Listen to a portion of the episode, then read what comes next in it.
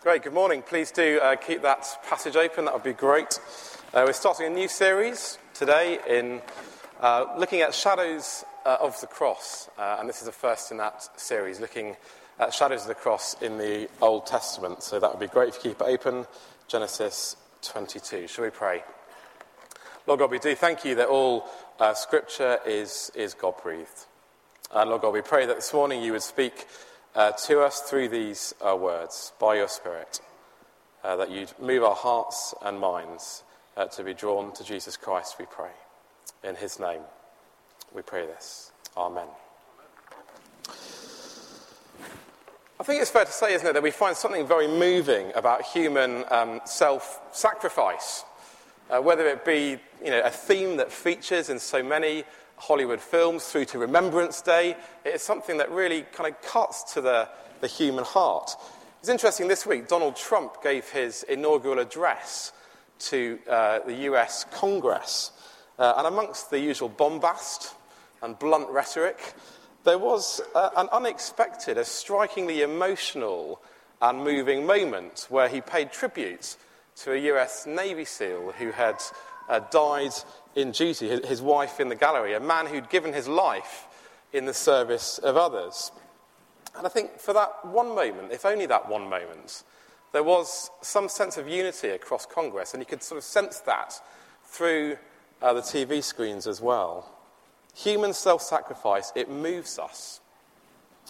Well, the passage we've got this morning is all about uh, self sacrificial love self sacrificial love. It shows us that self sacrificial love it lies at the heart of the character of God.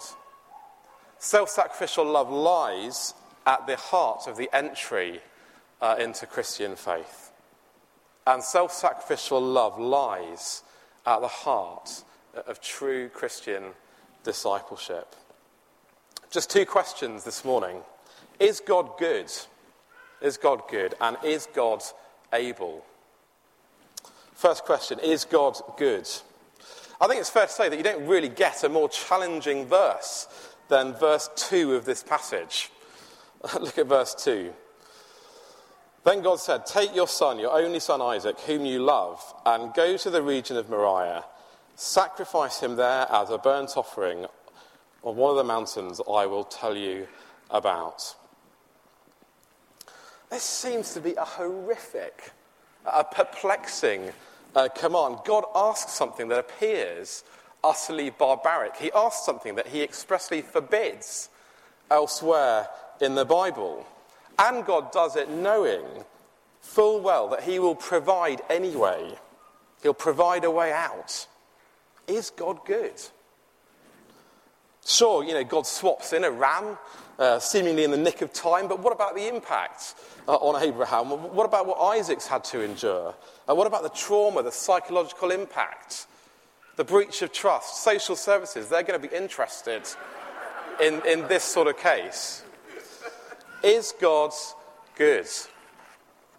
Well, well, God takes Abraham to the edge, to a position of extreme testing to show him something important. It's often that way, isn't it? An athlete, so I'm told, uh, they don't know what's in them until they are taken to the edge of, of their endurance. God takes Abraham to the edge to show him something about his character that he is good. God is good. The cost to Abraham is, is clear, isn't it, in this passage? We see, don't we, in verse 3, he gets up early the next, next morning, and no doubt after a restless night, not much sleep, he saddles his donkey, takes two of his servants with him, his son Isaac. He goes to cut fire for the sacrifice, probably with some you know, blunt medieval type instrument, pre medieval. Then he sets off. It's a long trek. Verse 4. On the third day, Abraham looked and saw the place in a distance. You can picture the scene, can't you? The, the, the three stomach churning days of walking, thinking, dwelling. But he's still not there. There's a mountain on the horizon. A picture that every hill walker would, would know the feeling of. So he says to his servants, who've probably had quite enough By this point, stay here with the donkey while I and the boy go over there. We will worship, and then we will come back to you. So we have, don't we, this really poignant, I think, picture of Abraham and Isaac continuing uh, the journey alone, pressing on together to the mountain, verse 6. Abraham took the wood for the burnt offering and placed it on his son Isaac, and he carried himself, he himself carried the fire and knife. And the two of them went on together. Then we have, don't we, this, this heartbreaking, kind of wrenching uh, question from Isaac. That, that simple, straightforward question that children are so good at asking. Father, yes, my son, Abraham replies. The fire and the wood are here, Isaac said, but where is the lamb for the burnt offering? We're going all this way, but where is the sacrifice? What a tough question. Difficult question for Abraham to be asked. The cost is clear. But as well as the cost, did you notice uh, the provision? The provision in this passage. Abraham is confident, isn't he, about God's goodness? Do you see that in verse 8? Abraham answered, God himself will provide the lamb for the burnt offering, my son. And the two of them went on together. Abraham knows, he knows that God will provide. Uh, and when eventually they reach the place, the, the narrative of the text kind of slows down. It almost goes to sort of super slow motion, frame by frame, uh, through this, this part. Verse 9 Abraham built an altar there and arranged the wood on it. He bound his son Isaac and laid him on the altar on top of the wood. Then he reached out his hand and took the knife to slay his son. But the angel of the Lord called out to him from heaven, Abraham, Abraham. Here I am, he replies. Do not lay a hand on the boy, he said. Do not do anything to him. Now I know that you fear God because you've not withheld from me your son, your only son. Of course, there's a ram in the thicket which Abraham sacrifices instead of his son Isaac. God provides. Abraham is taken by God to the edge. He's taken to the point of extremity for God to show him that he is good. God is good. I remember as a nine year old studying the Aztecs. It's kind of one of the things that formed my love of history. The Aztec, I think, sort of South American tribal people, were, were gruesome experts at sacrifice, human uh, sacrifice. Like, like many people, they believed that they owed a blood debt to the gods and that they had to keep God happy and avert disaster by sacrificing humans. 20,000 people a year, it's estimated they sacrificed, with, with blood literally flowing uh, down Aztec temple steps. You know, God will never, will never ask any person, of any person, something so grotesque as the sacrifice of a child. God will never ask us to give human life. In fact, God will never ask us to do anything in order to appease Him, to, to pay a debt, uh, to change His mood, to, to somehow atone for our sin. That is not how it works. God is good. Do you notice how the text emphasizes how Isaac is the son? Did you pick that up as, as we read through it? Verse 2 Take your son, your only son whom you love. Verse 3, his son. Verse 6, his son. Verse 7, my son. Verse 9, his son. Verse 10, his son. Verse 12, your son, your only son. Verse 13, his son. Verse 15, your son, your only son. The writer could just have made the son point once and then called him Isaac. But the point is drilled home for us Isaac is the son. I think there's also a sense in this passage of the willingness uh, of, of Isaac. I think that's being drawn to our attention uh, here. Did, did, you notice the, uh, the words in verses 6 and 8? The, the phrase that kind of bookends the poignant question that, that Isaac asks. The two of them went on together. That's verse 6. Again, verse 8. And the two of them went on together. Abraham and Isaac, together, they, they press on. Isaac goes willingly uh, with his father. Moriah was the place of sacrifice. It is the place uh, where the temple was built, uh, 2 Chronicles. The temple was the place of sacrifice. A burnt offering that is spoken about here is a sacrifice of atonement for sin. Leviticus 1. Here is Isaac, the son, the son who goes willingly with his father. For God so loved the world that he gave his one and only Son, that whoever believes in him shall not perish, but have eternal life. This is love. Not that we loved God, but that He loved us and sent His Son as an atoning sacrifice for our sins. God is good. God provides. At the cross, God is prepared to go through with the terrible thing that He asks Abraham to do here. God is prepared to go that distance. As Jesus kneels to pray in the Garden of Gethsemane, he is willing.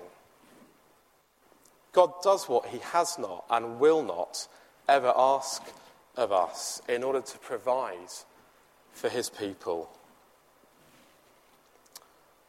An authentic Christian life surely is a life of self sacrifice, but God never asks us to do something to placate him you know, to twist his arm, to appease him, to change his mood, to make him love us more. He's provided the sin sacrifice that means his favor rests on his people. So often we just don't get that, do we? We believe we can earn more of God's favor. He will love us more. If we do this, we do that. We give this. Whatever it may be. It's not about trying harder. Nothing we do will make God love us anymore. And nothing we do can make God love us any less. One of the great modern films, I think, is Les Miserables, based on the uh, Victor Hugo novel. I'm sure many of you are familiar uh, with the film. And as the story begins, the main character, uh, Jean Valjean, is released uh, from prison but he can't make a new life. His conviction keeps following him uh, around. He can't, he can't start over. So, in despair, he, he turns to a life of petty crime. Uh, but in a pivotal scene uh, in the book and, and the film, a bishop, a kind bishop, takes him in, opens his home, gives him food and shelter. What does Valjean do that night? He goes around the place, rounding up all the silver he can find, and then runs. Runs off with it. Police capture him, bring him back to the bishop a day or two later. What does the bishop do? What does the bishop do? He denies the charges against Valjean. He insists that the silver was a gift that he gave. And then he gives Valjean the two most valuable candlesticks that he hadn't taken as a gift. Valjean deserves condemnation, but he receives outrageous, abundant, over the top grace, and it transforms his life. That is the pivotal moment in that story. This is love. Not that we loved God but that he loved us and sent his Son as an atoning sacrifice for our sins. God has done everything, everything necessary for you and I to live in his favour, to make us a royal priesthood. Through Jesus, we can belong to God. The Lord has provided. God is good. Is God able? Second question. Just remember that Isaac, he is the ultimate miracle baby. Okay, he is the child uh, of promise. Abraham was over 100 uh, when Isaac was born, his mother Sarah over 90. There aren't going to be any more babies where this baby came from, you would think. God has promised Abraham uh, that he will have offspring like the dust of the earth. So if anyone could count the dust, his offspring could be counted. That's a lot of people. How will that happen? How will God accomplish his promise to Abraham of this vast nation of descendants if his only son is to be sacrificed? Well, I think there's a sense in this text that Abraham knew. Abraham knew that God would accomplish his purpose through, through the sacrifice and resurrection somehow of Isaac. Abraham knew somehow that God had it sorted. If God, if God will have people as numerous as the stars in the sky and great as sands on the seashore, verse 17, he will have them as he provides a sacrifice for sin that enables life beyond the grave. Just look at verse 5. Verse 5 Abraham says to his servants, Stay here with the donkey while I and the boy go over there. We will worship, and then we will come back to you. See the plural? We will come back to you. Uh, Abraham seems convinced that even if he has to sacrifice Isaac as a sin offering, Isaac will be raised by God. That's certainly how the writer to the Hebrews interpreted this passage in Hebrews 11. What does the writer there say? Abraham reasoned that God could raise the dead, and figuratively speaking, he did receive Isaac back from the dead. God is able to do what he has promised. Same is true in verse 8, isn't it? If you look at verse 8, in the answer to that heart wrenching question, where is the lamb, the, the lamb for the offering? What does Abraham say, verse 8? God himself will provide the lamb for the burnt offering, my son. Abraham believes, Abraham knows that God will provide. And God does provide. Verse 13 a ram in the thicket. So Abraham called that place the Lord will provide. And to this day, it is said, on the mountain of the Lord, it will be provided. How will God have for himself a people out of all of the nations of the earth, this vast multitude from every nation, for that heavenly place? How will it happen? It will happen as God makes provision of a sacrifice for sin on the Mount of Crucifixion, a stone's throw from Moriah. A sacrifice which enables people to be set free from his just judgment into his favour. You know, a ram is not going to be good enough, a curly horned sheep is not going to do the job. Ultimately, in Jesus, God Himself, in His goodness and His love, provides his son as a sacrifice for sin. So every, every Christian man and woman can say, I belong to God. I'm a child of Abraham. I'm one of that vast multitude because the Lord has provided a sin sacrifice who died in my place, the Lord Jesus. The shadow of the cross, it is cast over this passage.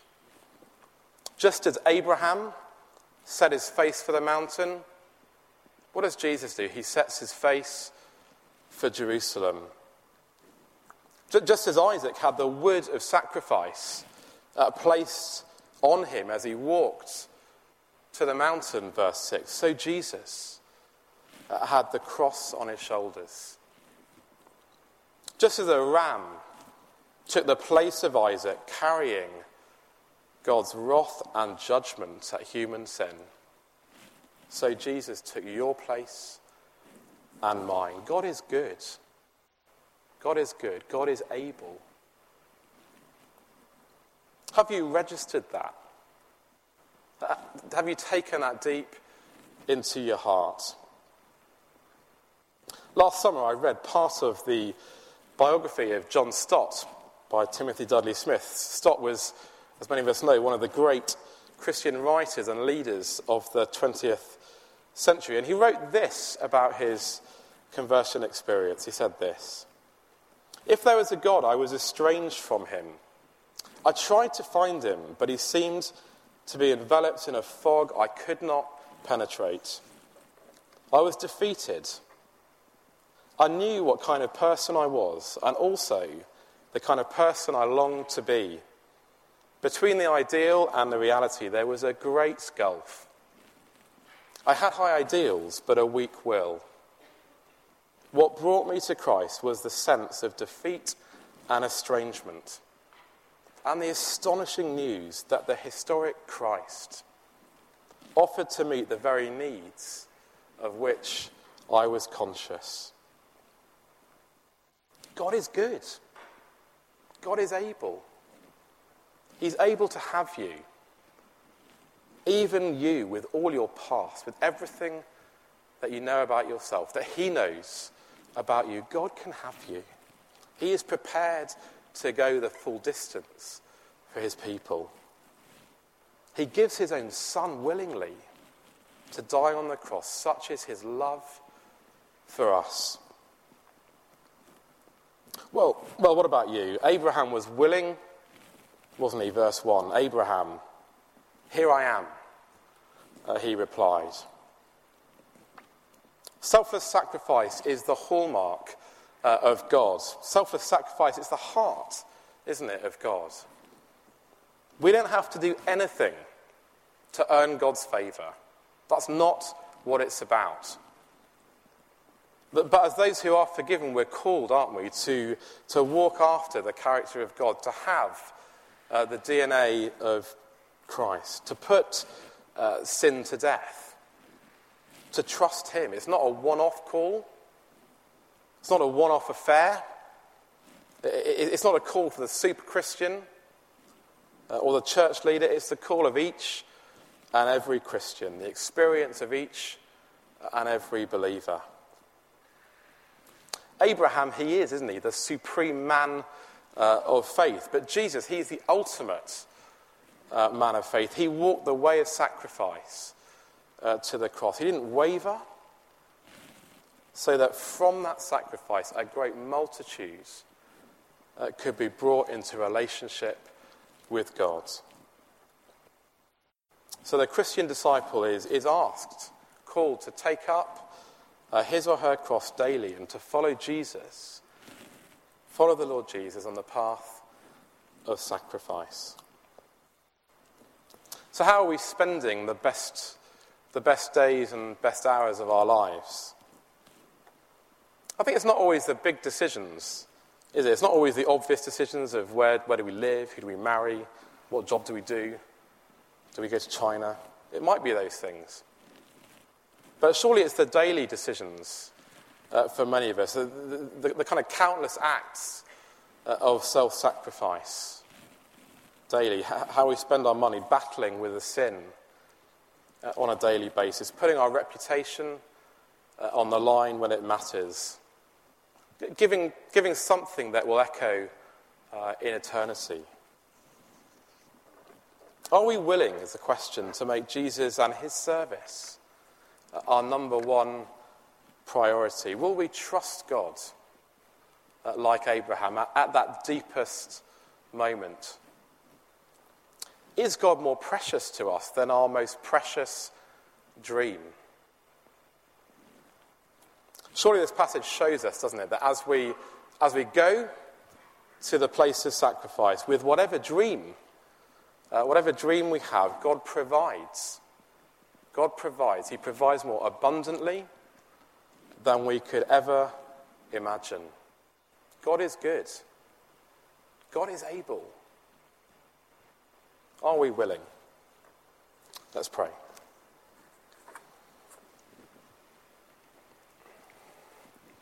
Lord God, we do thank you for this, uh, this passage.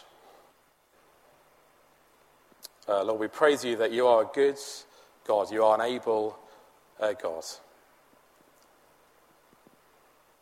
You know us more intimately than anyone else, that you love us uh, more than we could ever dream.